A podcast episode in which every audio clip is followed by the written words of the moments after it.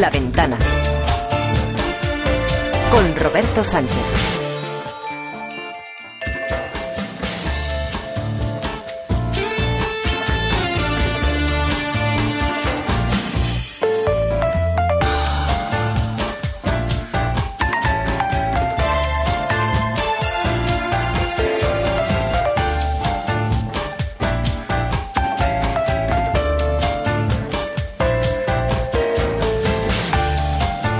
5 de la tarde y 10 minutos, 4 y 10 en Canarias. Bueno, y aquí van cogiendo cada uno de los miembros del Todo por la Radio su posición. Javier Coronas, ¿qué tal? Buenas tardes. Y, la- y las miembros también. Las o sea, miembros, miembros las miembros. Por ejemplo, Paloma Delgado. Bueno, yo ya estaba, ¿eh? Martín. Hola, hola. Ana Hola. buenas tardes. Eh, especialistas que están en Barcelona. Sí. Hola, buenas tardes. Hola, tardes. chicas. Tony Martínez. También. Hola, Tony.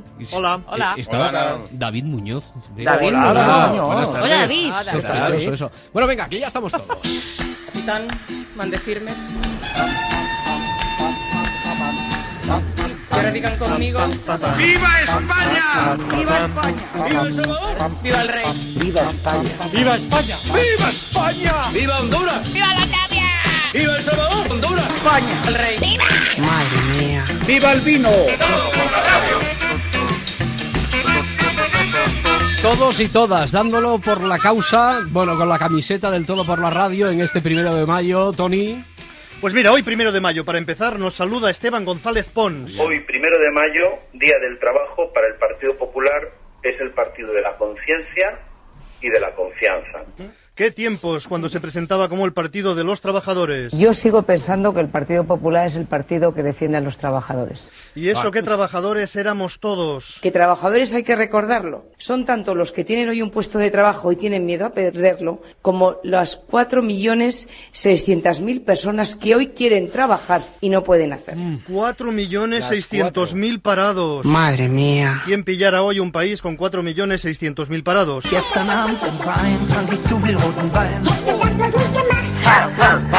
Por si fuera poco, vienen otra vez los alemanes. El Real Madrid ya es finalista negativo, como diría Luis de Guindos. El Barça puede evitar una desindexación de la Champions, como diría Soraya. Y para ello hay que salir al campo con esa tensión, con velocidad, desde el principio, incluso antes del principio, desde el himno.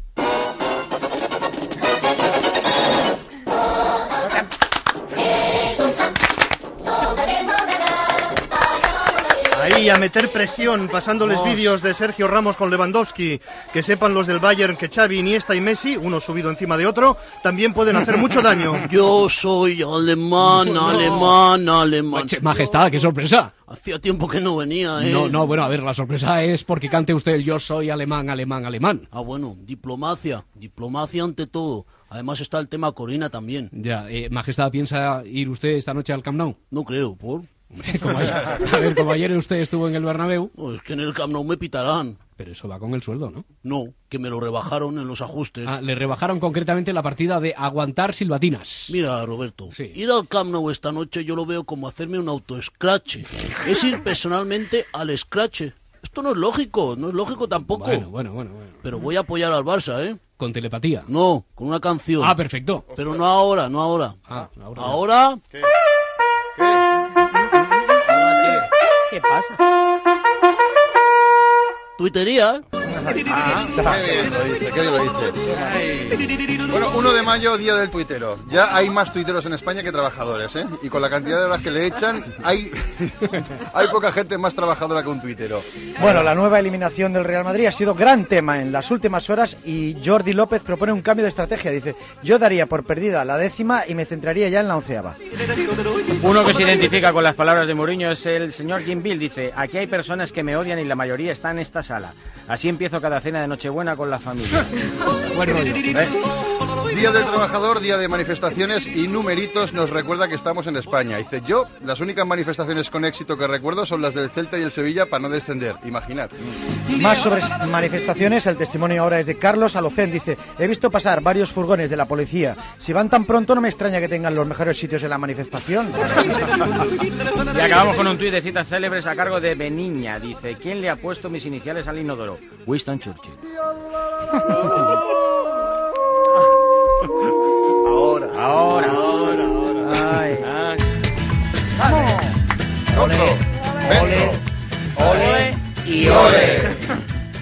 Llegamos a la sección de inventos que no, ese momento de recordar inventos que por lo que sea eh, no cuajaron del todo.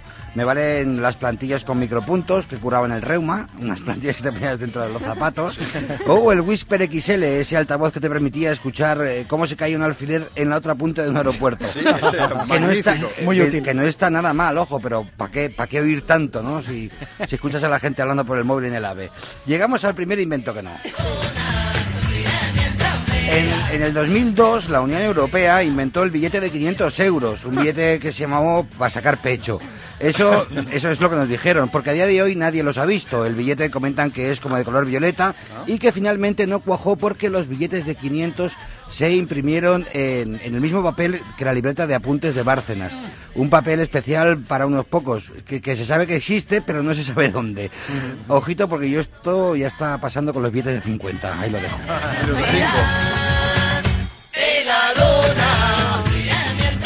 En el año 2006, el segundo invento que no, que no funcionó fue el de Juan Cotino. Inventó el silbido. Sí, Juan Cotino, como tenía. El amigo. Tiene mucho tiempo libre, pues siempre ha inventado sus mierdas. E inventó el, inventó el silbido político. El silbido, el silbido político consiste en ponerte las manos detrás de la espalda, agarradas como si estuvieras paseando como un jubilado, subir la barbilla ligeramente como si miraras en tercer piso y silbar cualquier canción o copla, sin atender a obligaciones o preguntas incómodas. Parece ser que se ha demostrado ahora que ese invento no sirve. Estamos salvados. Juan Continuo o su hermano. Eh, Bueno, me valen los dos, ¿eh?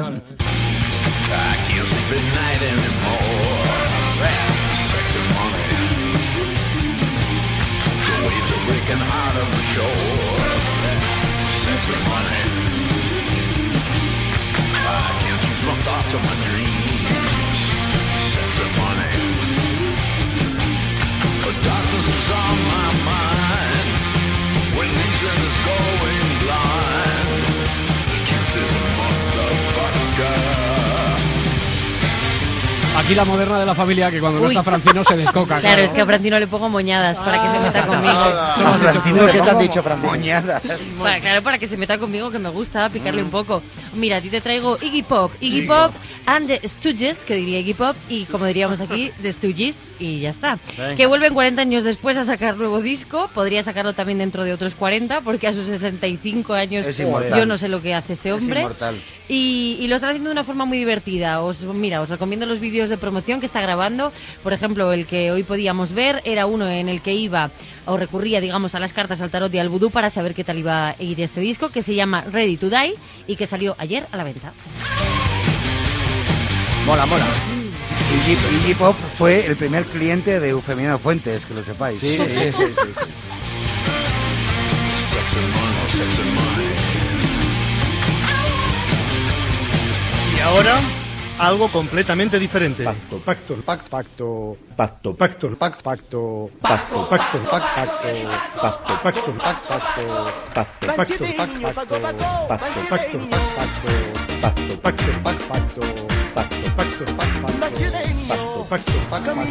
Hoy todo el mundo habla de pacto por el empleo, todos son declaraciones sobre pactos, se pone en marcha la máquina de declarar y allá van todos con el pacto, pacto, pacto. Alfonso Alonso, portavoz del PP, tiene un poquito de rencor. El Partido Socialista dice que quiere acudir a la senda de un pacto y de un encuentro con el gobierno.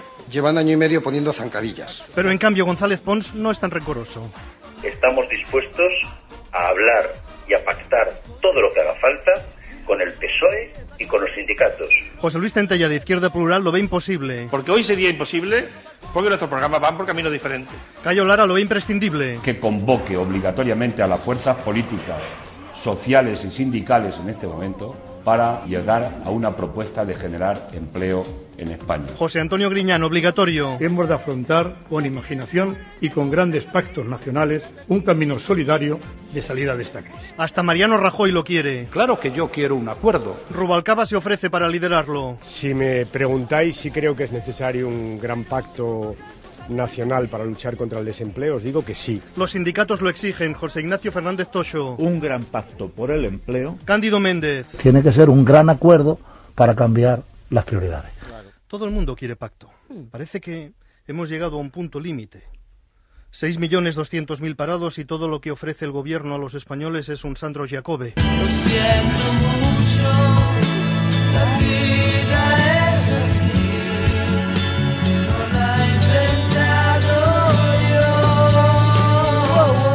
Gobierno de España. Precisamente este mes de mayo se cumplirán tres años desde que José Luis Rodríguez Zapatero inauguró en España la era de la política tamariz, mayo de 2010. He elegido que en este momento crucial para la economía y para el futuro de España Giro completo a su política. voy a tomar las decisiones que España necesite. Aunque esas decisiones sean difíciles, Y con espíritu de sacrificio personal. voy a seguir ese camino, cueste lo que cueste y cueste lo que me cueste. Pero dos años después explicó Zapatero que su objetivo al cambiar de política era también evitar el rescate de España. Con esos dos grandes objetivos, que España no fuera intervenida y mantener al máximo la cohesión social. Si nos detenemos un poco aquí, ¿qué hubiera pasado de haberse producido el rescate de España? Yo qué sé. Pues por la experiencia que hay de haber rescate, cae de manera inmediata el gobierno y, lógicamente, su presidente. Por lo tanto, en mayo de 2010, ya hace tres años, la opción para Zapatero, siguiendo su propio relato, no era seguir con la política económica que llevaba hasta entonces del agrado de su electorado o cambiar hacia los recortes.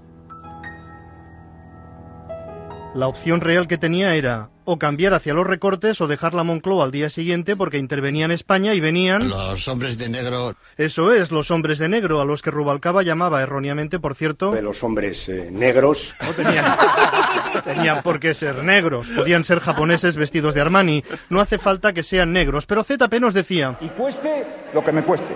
Y presentaba como una heroicidad algo que en realidad también era la única manera de aguantar un año y medio en la Moncloa a ver si la situación remontaba. ¡Viva el vino! Pero como no remontó, en las elecciones llegó Mariano Rajoy y la vida era una tómbola. Lo que tengo yo claro es que cuando el Partido Socialista gobierna, aumenta el paro. Y cuando el Partido Popular gobierna, aumenta el empleo. La vida es una tómbola, tom, tom, tómbola. La vida es una tómbola, tom, tom, tómbola. De luz y de color, de luz y de color. Crecerá el empleo, todo irá fenomenal, volveremos al 96, seremos la bomba. Pero nada más llegar al gobierno ya le empieza a parecer todo difícil. Uno. Difícil, complicadas, muchos líos. Y además, con su lógica aplastante, decía, vivimos una situación muy difícil. Vivimos una situación muy difícil. ¿Y por qué? Porque es muy difícil. Es que claro, no hay vuelta de hoja. Aún diría más, esto no es fácil. Y esto no es fácil. ¿Y qué pasa cuando una cosa no es fácil? Es muy difícil. Pues claro, la situación es difícil. Vivimos una situación muy difícil. ¿Por qué? Porque es muy difícil. Sea como sea, con su peculiar estilo, Rajoy llega al mismo punto en el que estábamos. Aunque esas decisiones sean difíciles. ¿Y en beneficio de quién toma Rajoy esas decisiones impopulares, difíciles, que no le benefician electoralmente? ¿Cuál es su motivación? Lo que creo que conviene al interés general de los españoles. Es decir, es que no se puede ser presidente del gobierno pensando en otra cosa. Lo que cree que conviene a los españoles, podría haber añadido. Y cueste lo que me cueste. Y sin embargo, en otros momentos en los que tiene que dar explicaciones, Rajoy dice que las medidas que toma su gobierno son imprescindibles por otra razón. Si no hubiéramos hecho en estos cinco meses lo que hemos hecho, lo que se hubiera planteado ayer era la intervención del Reino de España. Otra vez. ¿Y qué sucede con los presidentes de gobierno en Europa cuando se interviene su país? Pues por la experiencia que tenemos, lo que se ha visto en otras intervenciones de otros países, cuando se interviene, vienen unos señores muy amables. De los hombres eh, negros. No necesariamente de raza negra. Los hombres de negro. Vayan vestidos como vayan, estos señores van a ver al presidente del gobierno y le saludan porque son educados. Muy buenos días a todos, ¿cómo estamos? ¿Bien? Y llevan consigo un artilugio. Llevan un artilugio parecido a una catapulta y le dicen al presidente del gobierno del país intervenido, ¿puede sentarse aquí, por favor? Y el presidente duda, pero le dicen... Ya verás, ya verás, te va a gustar, te va a gustar, te va a gustar. El presidente del gobierno se sienta en lo que es la cazoleta de la catapulta de los hombres de negro, que en ese momento activan un resorte y el presidente... Ah, toma poco.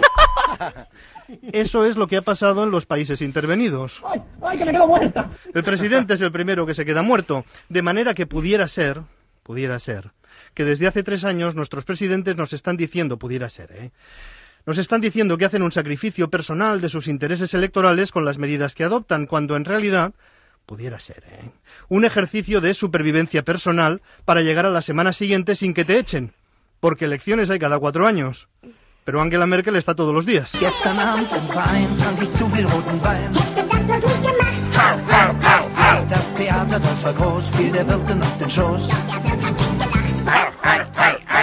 Si un pacto supone que van a empezar a decirnos la verdad, ¿qué sucedería?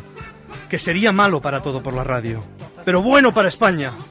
Y nosotros nos sacrificamos, nos cueste lo que nos cueste, porque somos emprendedores, como lo son especialistas secundarios. Bueno, bueno, habla, habla por ti, ¿eh? ¡Nos sacrificamos!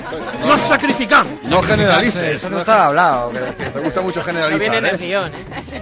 Bueno, yo voy a hablar de esto de, de emprendedores, voy a hablar de empleo, porque es una pena eh, que tengamos en España unos jóvenes tan bien preparados y que tengan que irse a buscar la- las alcachofas Pues a, sí. a otros países para progresar esto de la movilidad exterior. Es el caso de un chaval que hoy nos acompaña, que se llama Palomo, Palomo San Basilio, que tal? Muy buenas. Ah, muy buenas tardes. Eh, Palomo, tú eh, estás aquí con nosotros porque es el Día del Trabajo, es, fie- es fiesta, pero te fiesta. fuiste a Australia Australia, sí, hace unos meses. a hacer un estudio sobre tiburones y Sí. sus movimientos. Aquí no te financiaban y me voy a Australia, ¿no? Exactamente, Sí. Estamos pues, haciendo estudios sobre tiburones. ¿Y Básicamente lo ¿Es que hace... eso o qué? A mí me encanta. Sí. A, yo, a mí los tiburones me fascinan. Pero básicamente lo que estamos haciendo es siguiendo a un gran blanco de 7 metros. Lo cazamos hace seis meses en Sudáfrica. Sí. Le clavamos en la aleta dorsal un localizador con un GPS, una antena y no sé qué rabón más. Y lo soltamos por el mar a ver qué hacía. Para saber a dónde va, ¿no? El tiburón y qué conclusiones eh, hemos sacado. Bueno, aporta mucha confusión porque en estos meses el tiburón no ha parado de moverse. Es lo que tiene un Dio una vuelta por el Índico, pero enseguida ya subió por el Atlántico. Estuvo en las Canarias, sabemos que visitó el Loro Parque, en Tenerife, En Tenerife, sí. cruzó el estrecho, entró por el Ebro en la península, Ah. estuvo en Toledo, en Madrid, Ávila, ayer estuvo en Madrid en el palco del Santiago Bernabéu viendo el partido de Champions. Ayer estuve en Champions, sí. y ahora mismo está Cantábrico. Ahora está el Cantábrico, Sí, sí, sí. bu- buscando bocartes, ¿no? ¿Y cómo es posible? eh, no sé, es una pregunta, yo no sé de estas cosas, pero ¿cómo es posible que un tiburón esté en esos sitios? No, la pregunta no. La pregunta no es cómo, sino por qué. ¿Por no, qué? sí, ¿por qué? No, yo creo que es el cómo, pero en cualquier No, caso, eh, Fabio, ¿conoces a Fabio? Sí, mi ayudante. Es tu ayudante, nos ha llamado porque dice que tiene novedades urgentes que decirte. pues sí, sí, Él está trabajando, en- Fabio está ahí, en que contacto permanente, en contacto permanente. Fabio, ¿Qué? ¿sabes algo nuevo de nuestro tiburón o qué? Te va a gustar, te va a gustar, te va a gustar. Mira, oye, recuerda, recuerda la foto que nos, que nos tenían que llegar del, del peaje de Zaragoza. Sí, que vieron allí el tiburón, ¿no? Exacto, pues ya las tenemos, han llegado, las han revelado ya y agárrate, que el tiburón lleva una camiseta. Una camiseta, el tiburón, ¿qué camiseta lleva? Pues del grupo de la fe y las flores azules. ¿Qué me dice? El grupo pop nuestro, el tiburón nuestro lleva una camiseta del grupo de la Fila Flores Azules. Pues sí, y no te lo pierdas, he cotejado la gira de las flores azules esto y los movimientos de nuestro tiburón y hay muchas coincidencias. Cuando estuvo en Tenerife, actúan de la fe. Madre mía. En Madrid también. Y la semana pasada estuvo en Bilbao. Y adivina quién ha actuado esta semana ahí. De la fe y las flores azules. Ah, ok. Madre de Dios, sigue el grupo de las filas, pero eso es, eso es, eso es lo que le motiva entonces. Claro, lo tenemos, Palomo, lo tenemos, Wigare. Pero o sea que el tiburón sigue de la fe, o sea, sí, es fan sí, de la sí. fe. Pero una cosa, ¿no os parece nada extraño todo esto? Que No, este- bueno, ahora hay que averiguar si le sigue Sí. porque le, le es fan del grupo porque se los quiere comer, ¿eh? Puede ser, pero una cosa, eso no es lo importante, lo increíble, creo yo, es que este tiburón esté pues, en la autopista bueno, en Zaragoza, esté quiere- en Madrid, esté en Ávila. quieres- nos, pero, ¿qué- nos qué? quiere dejar a nosotros que hagamos la investigación. este, este con quién empata la mierda este. Eh, Bueno, el tiburón está en Madrid, vale. pero ¿cómo bueno. es posible que haya llegado a Madrid? Pues, ¿A quién le importa? Lo que importa es por qué está allí. Sigue el Oye, ya está bien de echar basura sobre nuestra profesión, ¿no? Verdad, hombre, ya bien está dicho. bien, hombre. Vale, perdonad. Dicho, Fabio, nos vamos. Vale, Bueno. soy un Bueno. ignorante, vale, soy un ignorante, vale, de acuerdo. Dios va en España. Bueno, que alguien avise de la fe que hay un tiburón que le sigue. ¿eh? Se lo decimos, se lo decimos, majestad. Sí. ¿Quiere cantar? Hombre, por supuesto. Pues usted proceda cuando quiera. Venga, Juan, Chu, Juan, Chu, three. No abdico, no, no. No, no, no abdico, no. Felipe, tendrás que esperar, por mucha guerra aún puedo dar. ¡Wow! Que lo que hagan en Holanda no me importa, me da igual. Y si hay problemas con el yerno, lo mandamos pa' Qatar. Buen momento para rajarse, la cosita está muy mal. Los alemanes nos humillan, esto no se puede aguantar. Se ríen de la marca España, hasta en fútbol nos va mal. O Champions o Lewandowski triunfo, Ramos le arreó. Nuevos y le dejó. La Merkel estará contenta, sus equipos molan más. Borussia Dortmund, Bayern Múnich no la han clavado por detrás. ¿Quién lo arregla? Solo Messi. Leo es que me va a salvar. ¡Wow! Leo, Leo, Leo, Leo, Leo, Leo, Leo, Leo, Leo, Leo,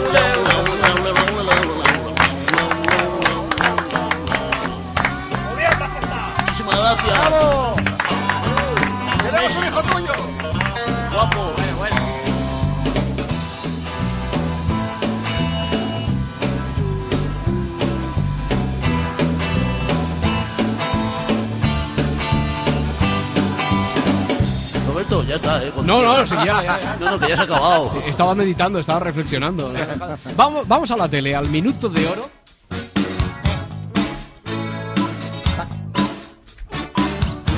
Que fue, vea, imagino.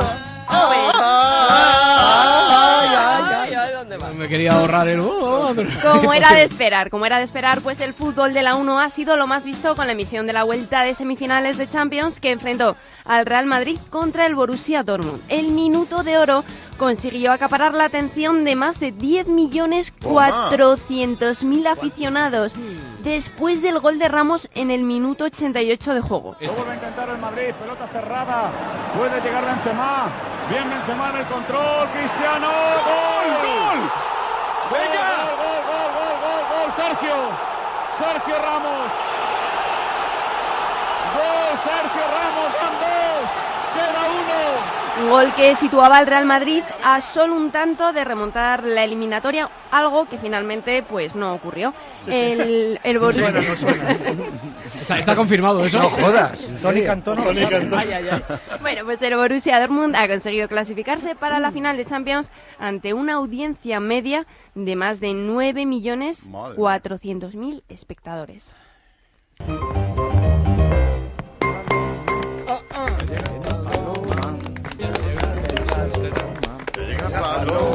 Antes, antes Palomo, pero ahora Paloma. Paloma con Pues la sí, me noticia. hace la competencia el señor Palomo. Eh, os voy a hablar hoy de, de una de inventos, ya que viene Coronas con sus inventos. Yo traigo hoy también un invento de esos que os molan, especialmente a, ver, los invento que sí. chicos que os gusta planchar poco. ¿eh? Mucha Ah. atención. Ya está aquí. Habla por ti. Yo la oreja, o sea, Oye. eso me encanta. Bueno, pues ya está aquí la camisa que no hay que lavar ni planchar en 100 días. Hombre. Dame cuatro. Ay, Ali. Ha ha ha ha! Lunes antes de Bueno, creía que la había bocado, lo dejamos. Perdón, esto es para entre nosotros. así, eso, así planchado, eso. así, Sí, así, así planchado. Menos mal que tenemos una. La típica excusa. Creía que la había No, bocado. no, abocada estaba. Algo ha pasado. Eh, bueno, os cuento, os cuento. Eh, resulta que la marca estadounidense de ropa Wolf and Prince ha inventado una camisa de caballero que, como digo, permanece limpia durante 100 días. Encima conserva, que ya no sé cómo, aroma a limpio, sin que el olor transpiración se pegue. Eh, tampoco se arruga, es muy resistente, son camisas cómodas y modernas. Eh, están hechas de una lana especial que es seis veces más resistente que el algodón. Y dicen que cuando hace calor ayuda a expulsar la humedad y el sudor de tu cuerpo, encima se Pues retira. sí, Y los días de frío, la lana absorbe la humedad y libera la energía retenida en forma de calor. Y da la hora. Calzoncillos ya, ¿eh? Ya, a sí, punto, sí. vamos, no sé. Always look on the bright side of life. Always look on Bueno, hoy los, los carteros también trabajan en un día como hoy. No lo digo porque me hayan traído ninguna carta con un problema absurdo, sino porque me he cruzado con uno viniendo aquí para el radio y me dice, ¿es necesario que también hoy hagas los problemas absurdos? Para un día de descanso que tenemos en casa. eh, bueno, y como yo no sabía qué responder, pues he hecho, me, me he hecho así el efecto este de como que te desmayas porque no sabes qué decir. con, la, con la esperanza de que se fuera, me ha quitado el móvil, la cartera. Bueno, le ha costado lo suyo porque yo, yo siempre, yo siempre llevo los pantalones muy apretados en las piernas, muy, muy paqueteros, pero bueno, al final se ha ido. Así que vamos con nuestro problema absurdo de la semana. Es una carta que dice así. Dice, hola Javier, me llamo Ernesto mismo, soy abogado reputado. Cuando digo reputado, quiero decir reputeado. No me gusta mi trabajo, no me gustan los trajes que tengo que llevar. Odio llevar un móvil que me haga de todo y no me gusta nada la vida que llevo. Ya sé que este problema no es un problema absurdo y sé que le pasa a mucha gente normal. este problema no es mi problema absurdo. Para este problema ya me puse en manos de profesionales, pero vi que la prostitución tampoco me hacía ningún bien. No arregla, no arregla nada. Bueno, bueno, eh, ir a profesionales siempre es algo que hay que hacer, ¿no? Así que fui a un psicólogo. El doctor era eh, ese que me ha dicho que estoy meloco.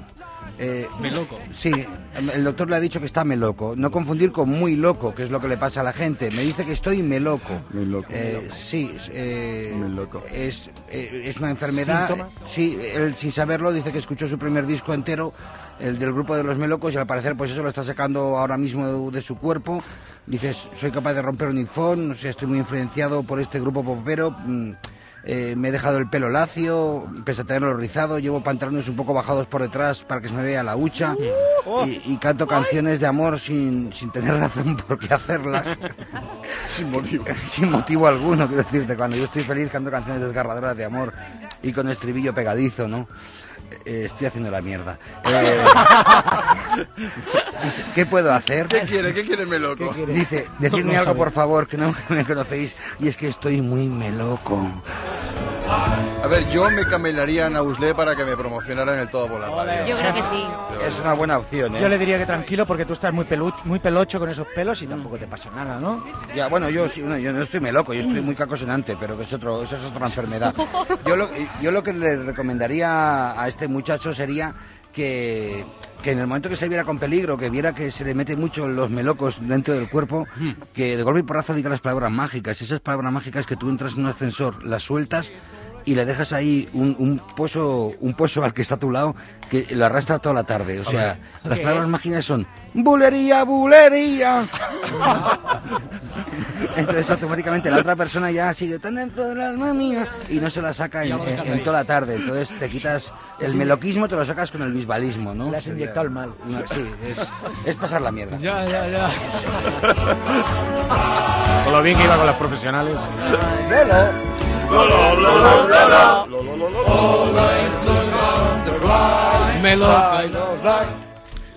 Bueno, bulerías, bulerías. Hasta mañana. Muchas gracias. mañana.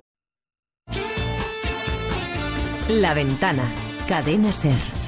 Despelotado. Ser humano que pierde hasta la camisa con su seguro y encima le mandan al taller ese que...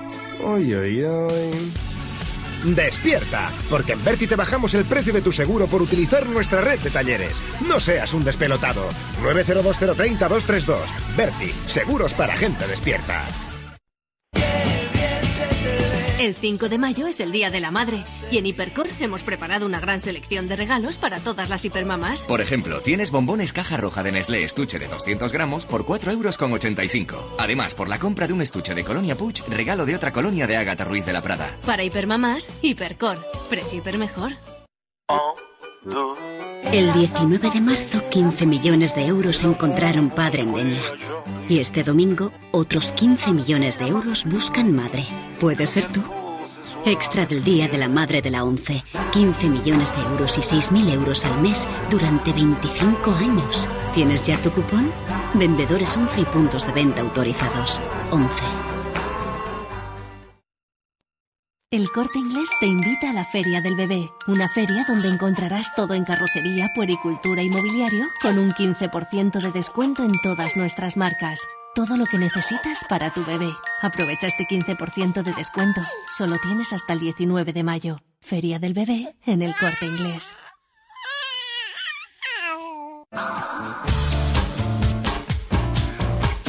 La ventana. Con Roberto Sánchez. 19 minutos para llegar a las 6 de la tarde, las 5 en Canarias. La actualidad de este momento nos lleva hasta Estados Unidos, donde hay una noticia de última hora en relación a los atentados de Boston. Corresponsal de la cadena SER, Beatriz Barral, buenas tardes. ¿Qué tal? Buenas tardes. Pues la policía ha dicho en Twitter que hay tres sospechosos más detenidos en relación a esos atentados que, recordemos, dejaron tres personas muertas y más de 200 heridas.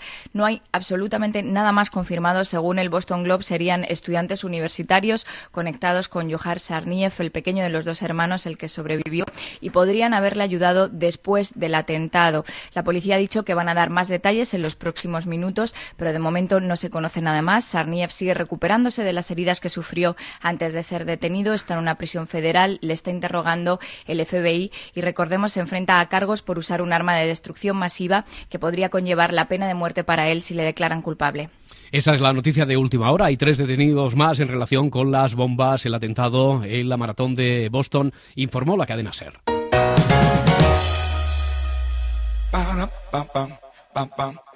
Vida en la red.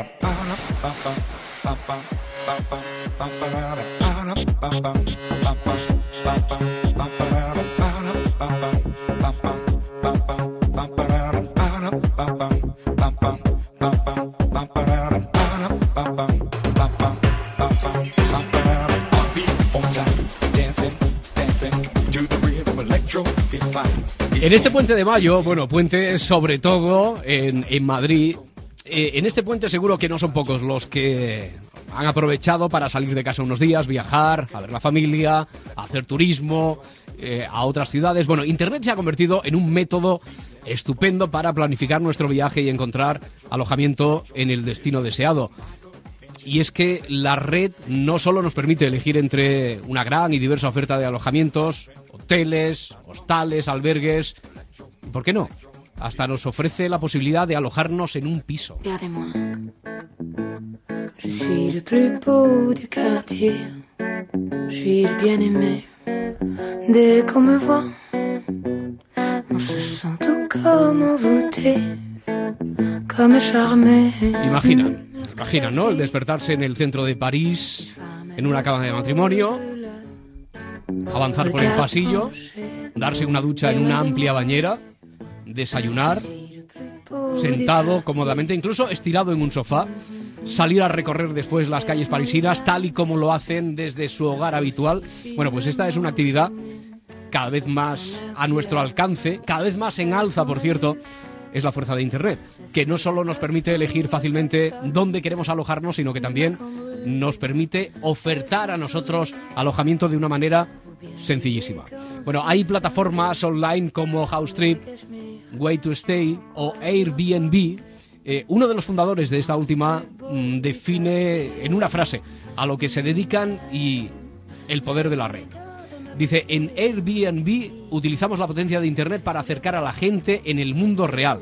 Bueno, y eso tiene mucho que ver con lo que hacemos cada miércoles aquí en La Vida en Red con Juan Lu Sánchez. Juan Lu, ¿qué tal? Buenas Hola, tardes. Roberto, muy buenas. Subdirector del diario.es. Tú has utilizado alguna de estas plataformas, ¿no? Sí, he utilizado Airbnb.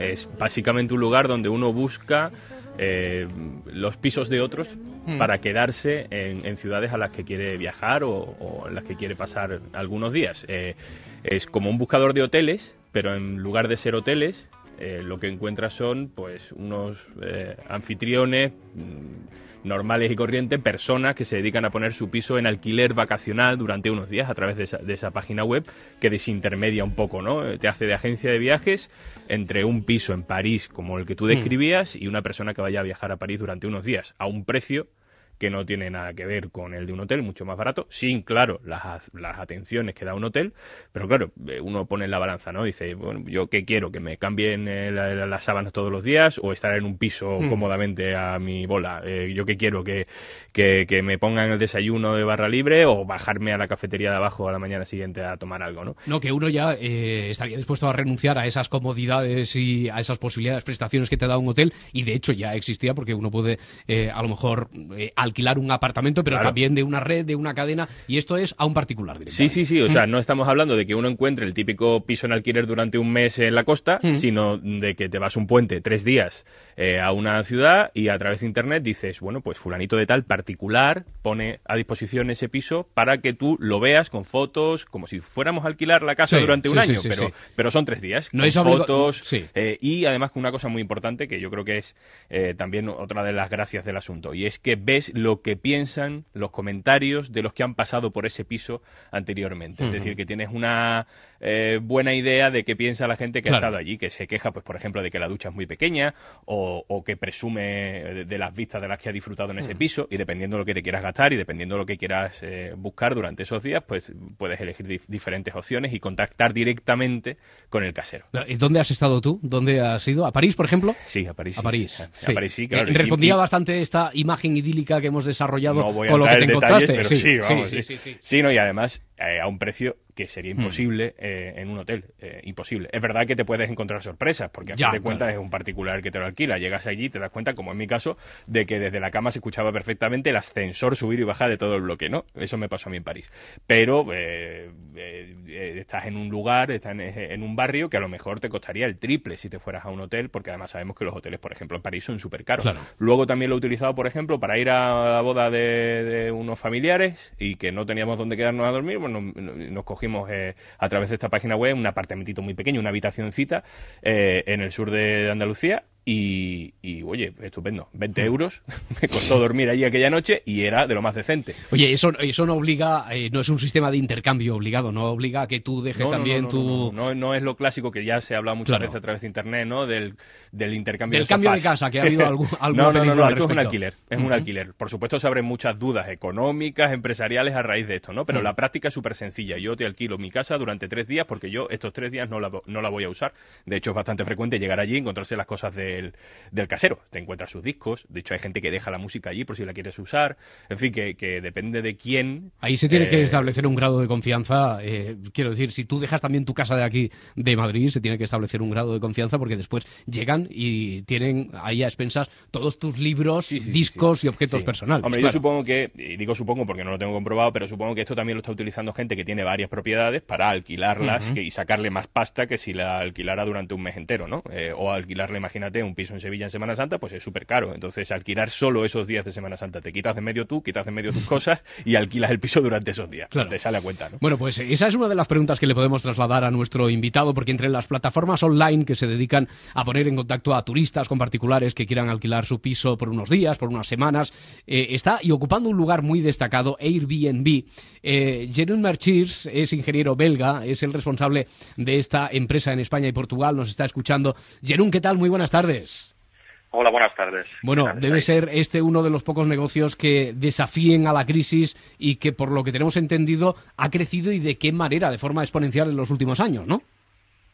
Eh, exactamente, estamos, estamos muy contentos y, y creo que el año pasado, desde que nos hemos establecido en, en- en Barcelona, en España, eh, hemos superado todas las expectativas y estamos viendo eh, un crecimiento bastante importante. O sea, el año pasado, por ejemplo, hemos eh, experimentado un, un crecimiento de más de 500% y, y este año esperamos, esperamos repetir estos números, sí. Ujú.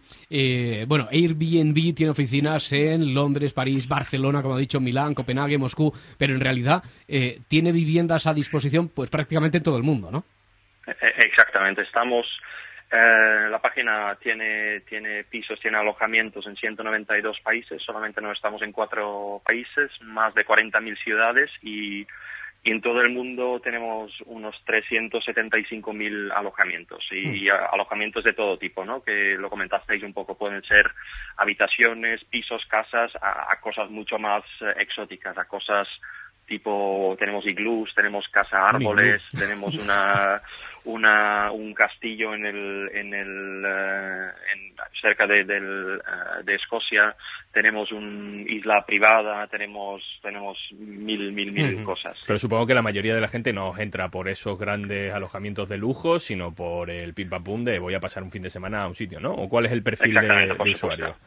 El perfil de usuario es ese, ¿no? El, el perfil de usuario es, es un poco este, la mayoría de la gente es, es como, como comentasteis, pero, pero eh, también es bastante amplio. ¿eh? Tenemos, tenemos familias, por ejemplo, que, que prefieren tener la comunidad viajando con niños o sin niños, eh, de, de poder cocinar, de tener eh, acceso a, a todas las comunidades, eh, que, que quizás es un poquito más complicado en, en, en un hotel. Tenemos eh, parejas o gente que al contrario viaja sola y prefiere quedarse con, con un anfitrión que les explica exactamente dónde, dónde puede encontrar la mejor tortilla o, o dónde desayunar eh, en el bar de la esquina.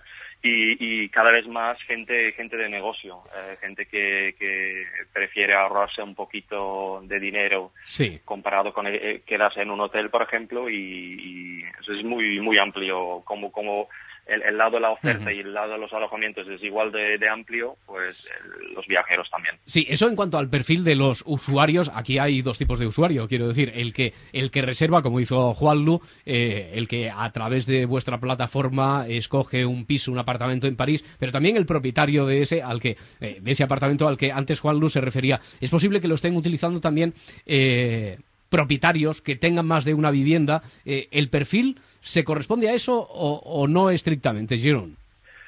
Eh, El, el perfil mayoritario, y, y eso es un poco lo que distingue a eh, Airbnb, eh, el perfil mayoritario, más del 75% de nuestros anfitriones son personas que alquilan solamente un alojamiento. Entonces, em, eh, nosotros entendemos que, que la mayoría de ellos no son profesionales, ¿no? Y, y Sí, que es su solamente la minoría algo de- así, ¿no? Eh, eh, exacto, si, si es su primera vivienda o es una, una segunda vivienda es un poco complicado de, de averiguar, pero solamente tienen un, un anuncio en nuestra página. Y sí que hay eh, personas que se dedican a esto de manera profesional, pero en nuestro caso eh, es, es la minoría de, de nuestros anfitriones. Oye, eh, sabemos siempre que hay problemas a la hora de, de- de pensar en transacciones económicas, en pagar por Internet. La gente le da, le da mucho recelo, ¿no? En vuestro caso, ¿cómo funciona? ¿Quién maneja el dinero? ¿Cómo pago? ¿Cuándo pago? Eh, ¿Quién se queda con qué? ¿Cuándo, ¿Cuántos lleváis vosotros? En fin, toda esta cosa que nunca acaba de, estar fuera de, de sospecha en Internet, ¿no? Pues es un prejuicio, pero siempre es así. ¿Cómo funciona vuestro caso? Sí. En, en- en nuestro caso sé que lo más importante para nosotros es la confianza y ya que ofrecemos un servicio donde tú abres las puertas de, de- de tu casa, obviamente necesita, y creo que antes lo mencionasteis, eh, necesita cierta confianza para poder hacerlo, ¿no? O sea, para nosotros em, eh, la confianza es, es- lo más importante, por lo cual em, publicar un anuncio a través de la página es 100% gratuito. Todo el mundo lo puede hacer y, y sin ningún compromiso. A partir de ahí creas un perfil, creas tu anuncio y, y tienes visibilidad a, a todo toda la comunidad de viajeros. Em, si, si hay alguien que está interesado en quedarse en, en tu, en tu piso, pues se pone en contacto contigo. Si hay, si hay un sentimiento de confianza, un, un buen feeling eh, mutuo, pues eh, se, puede, se puede generar la reserva. Una vez que la re- reserva está generado, nosotros cobramos un, un, un pequeño service fee eh, al, al viajero. Eh, para el anfitrión eh, no hay no hay ningún coste. Cobramos un 3%, pero es para hacer la, Hmm. la, la transacción, para hacer la transferencia y, y el pago lo haríamos eh, 24 horas después de tu llegada. Ya, y- y eso vale, lo o sea que- hacemos. O sea que por, por resumir, yo eh, eh, digo, venga, me voy a este piso. Pago a quien os estoy pagando, es a vosotros, y una vez que yo estoy en el piso, vosotros le hacéis la transferencia a- al anfitrión del piso, ¿no? Para aseguraros de que no ha habido ningún problema, Mm. para que, bueno, si, si yo no aviso de ningún problema, y de ahí os lleváis una comisión, ¿no? De mi- Sí. del dinero Sí. que yo pago, ¿no? Sí, sobre, sobre el precio que lo pone quién. ¿Quién eh, el mercado, imagino, al final, ¿no? Al fin y al cabo es quien pone el precio. ¿Vosotros asesoráis eh, en eso o es el propietario el que tiene la última palabra siempre? El, el propietario siempre tiene la última palabra. Nosotros lo que hacemos para ofrecer este servicio es, es, eh, hacemos una recomendación en base de otras propiedades eh, cerca de donde, donde la tuya está ubicado con las mismas características. Recomendamos un precio, pero el precio lo pone el propietario y es, es 100% libre de poner eh, el precio que, que- que él o ella quiere. Y si hay algún problema, Jerón, si yo qué sé, llego y, y el piso no, no existe, o llego y el piso no tiene nada que ver con las fotos y los vídeos y los comentarios que leí, o llego y, y- y resulta que, en fin, cualquier Es decir, problema. que reclamaciones a quién, al maestro armero, a vosotros, al propietario o a quién, Sharon? Por, por eso, por eso hacemos la, la transferencia al propietario, no la hacemos hasta 24 horas después de tu llegada. Por, por si hay algún problema, nos quedamos con el dinero y si, si, no- si, si el, el- el viajero no, no nos llame, entendemos que todo ha ido perfecto, pues eh, corresponde a las fotos y, todo queda, queda perfecto, ¿no? Hacemos la transferencia. Si no fuera así, tenemos un, un eh, servicio de atención al cliente de 24 por, por 7, siempre se puede poner en contacto con nosotros y, eh, y, y obviamente, pues, eh, si, si hay cualquier incidencia que de momento tengo que decir, lle- llevo ocho meses en la empresa y, y no, no, no me ha ocurrido, por lo cual no creo que, que es muy frecuente, pero si, si, si puede pasar, pues estamos ahí para, para ayudarles y encontrar eh, alguna alternativa que, Hmm. Que obviamente es, es- es importante, ¿no? Eh, Jerón, si yo fuera, buenas tardes, si yo fuera propietaria, ¿tendría que declarar esta actividad? Esa es la gran Sí, pregunta. Sí, sí. Em, eh, eh, siempre es un poco complicado porque la, la le- legalidad o la regulación em, depende mucho de, de la situación personal de cada anfitrión y depende mucho de, de la ubicación. Ya, La aquí, ubicación- aquí, aquí en España, por ejemplo, hay un particular. Sí. Eh, un particular aquí en España eh, sigo sigo diciendo que depende un poco de, de tu ubicación. Sí. Aquí eh, se está pasando un- un- una regulación que traspasa la competencia de nivel federal a nivel comunidad autónoma, por lo cual Sí, pero son- más allá de hecho, yo no, más, allá, más allá de cómo estén tras- eh, transferidas las competencias en cuanto al tema de arrendamiento, eh, sí que hay una preocupación con este tipo de negocios online, que es, eh, por un lado, el lobby hotelero eh, dice, oye, esto es un negocio que compite conmigo y yo estoy generando empleo y estoy pagando impuestos eh, eh, en el lugar donde estoy radicado. Sin embargo, estas web online, eh, los impuestos los pagan, pues en vuestro caso no lo sé, pero eh, supongo que no es en España, te lo pregunto directamente, y en todo caso eh, está desregulando un poco el, el mercado incluso laboral o económico de- del mundo de la hostelería. Eh, ¿Vosotros cómo afrontáis ese, ese problema o esa presión o, o- o esa discusión a vuestro modelo? Em, bueno, muchas preguntas. Lo, Sí. lo primero, yo creo que lo, lo primero creo que el, turismo hotelero em, creo que es un turismo muy complementario a lo que estamos haciendo nosotros. El turismo hotelero es, alguien que está buscando em, eh, con, con toda la garantía y todo, todo la seguridad una estancia quizás más anónima, ¿no? Eh, en nuestro caso es un turismo más basado en, en experiencias y creo que Em, y lo hemos comprobado en, eh, ciudades donde tenemos más historia, donde tenemos un, poco más de, de, em, de- relación con ellos. Em, hay- lo- los dos pueden ser perfectamente complementarios y siguen creciendo, son, son, eh, son independientes. Em, a, a nivel de impuestos, siempre recomendamos, estamos generando unos ingresos eh, que, que para la gran mayoría de nuestros anfitriones no eh, se dedican a esto de manera profesional, como antes decíamos, pero, pero ganan un sobresueldo. Y con ese sobresueldo eh, les, permiti- les permite eh, pagar su hipoteca, pagar lo- los, los costes que tienen de, de- de vivir y básicamente llegar a fin de, fin de mes. ¿no? Pero lo- Em, lo están- obviamente, ¿tú ¿Sabes si lo están cobrando en negro?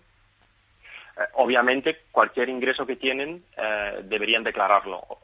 Pero como, como nosotros eh, no, no sabemos la situación de, de cada uno de nuestros anfitriones, es la obligación de nuestros anfitriones de hacerlo. Bueno, por no, por no acabar. cada- Sí, eh, no, te decía, Sí, Jerón, por no, por no acabar, porque tenemos nada, nada, nos quedan eh, segundos, por no acabar con lo engorroso de los números, ¿cómo estamos situados? ¿Estamos alguna de las ciudades españolas entre una de las más demandadas para ese tipo de, de servicios? Sí, absolutamente. España como, como país eh, para Airbnb es el- el- la tercera potencia, así Mm. que vam- vamos muy bien. Y a nivel de ciudades destaca sobre todo Barcelona. Barcelona a nivel mundial es, eh, es, es la cuarta ciudad más importante para nosotros, después de Nueva York. Mm. París, Londres, viene, viene Barcelona. O sea que Jerún, muy, sí. muy Merchis, muchas gracias, buenas tardes. Juanlu, hasta la próxima semana. Hasta la próxima semana. Llegan las noticias aquí a la SER.